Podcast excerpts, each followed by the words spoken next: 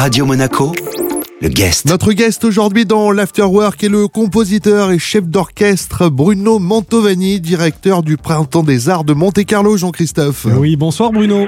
Bonsoir. Le festival monégasque s'ouvre ce soir, c'est votre toute première édition donc à sa tête. Il fallait euh, effectivement renouveler ce festival déjà ancien euh, tout en restant fidèle à son histoire, à ses euh, valeurs. Comment avez-vous réussi à concilier tout cela dans ce programme cette année?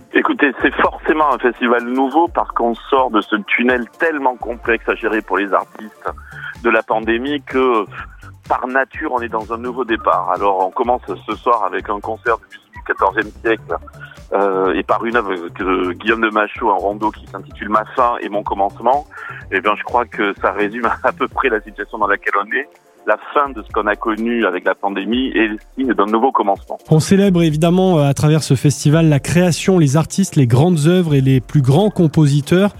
Euh, Bruno, si on devait euh, choisir, je sais que ça sera difficile pour vous, mais trois temps forts inratables cette année dans cette programmation, ce seraient lesquels? Écoutez, c'est un peu comme si vous me demandiez si j'avais quatre enfants et me demandiez quel, quel, lequel je préférais. c'est très compliqué. Ouais, c'est pas facile. Non, je pense que je, je, vais, je vais faire une réponse de Normand. Euh, et pourtant, la Normandie est loin du rocher.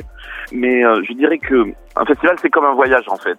C'est-à-dire que euh, dans un voyage, il y a la trajectoire, il y a le, le, le but, il y a tout ce qui euh, de, peut donner de l'intérêt et est variable d'une personne à l'autre. Si je devais donner, non pas des temps forts, mais peut-être un petit conseil, c'est de ne pas hésiter à aller vers ce que l'on ne connaît pas. C'est-à-dire euh, écouter euh, les grandes œuvres de euh, Beethoven, Mozart, Shostakovich, etc. C'est une chose, mais il y a il y a euh, une autre attitude possible, c'est d'aller euh, par curiosité vers des territoires qui vous sont inconnus. Il y a par exemple le troisième euh, week-end est, est, une, est thématisé autour de l'Arménie.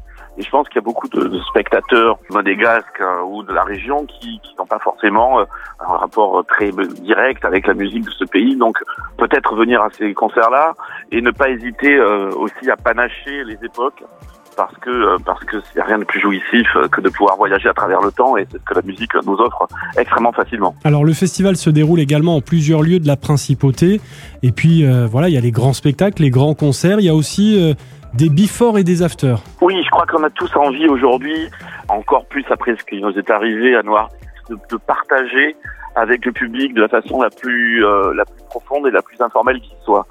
De ce fait, euh, on a toujours eu au Printemps des Arts, euh, sous la direction de Marc Monet, des, des présentations de concerts, des je, je dirais des moments informatifs des, Mhm. euh, où euh, on explique les œuvres qu'on va entendre. Et j'ai voulu rajouter des, des afters, c'est-à-dire des moments où public et artistes se retrouvent de façon très informelle De convivialité. euh, autour d'un verre et très convivial Mm. pour pouvoir débriefer, pour pouvoir discuter.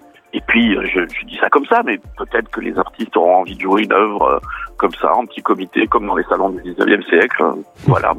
Imaginons. En tout cas, ça sera possible. Merci beaucoup Bruno. Le printemps des arts de Monte-Carlo se déroule donc à partir d'aujourd'hui, du 10 mars donc jusqu'au 3 avril. Grand merci. Notre guest aujourd'hui dans l'Afterwork était le compositeur et chef d'orchestre Bruno Mantovani, directeur du Printemps des Arts de Monte-Carlo. Ce rendez-vous à retrouver en replay sur notre site, notre application, ainsi que sur nos diverses plateformes de podcast. Radio Monaco, le guest.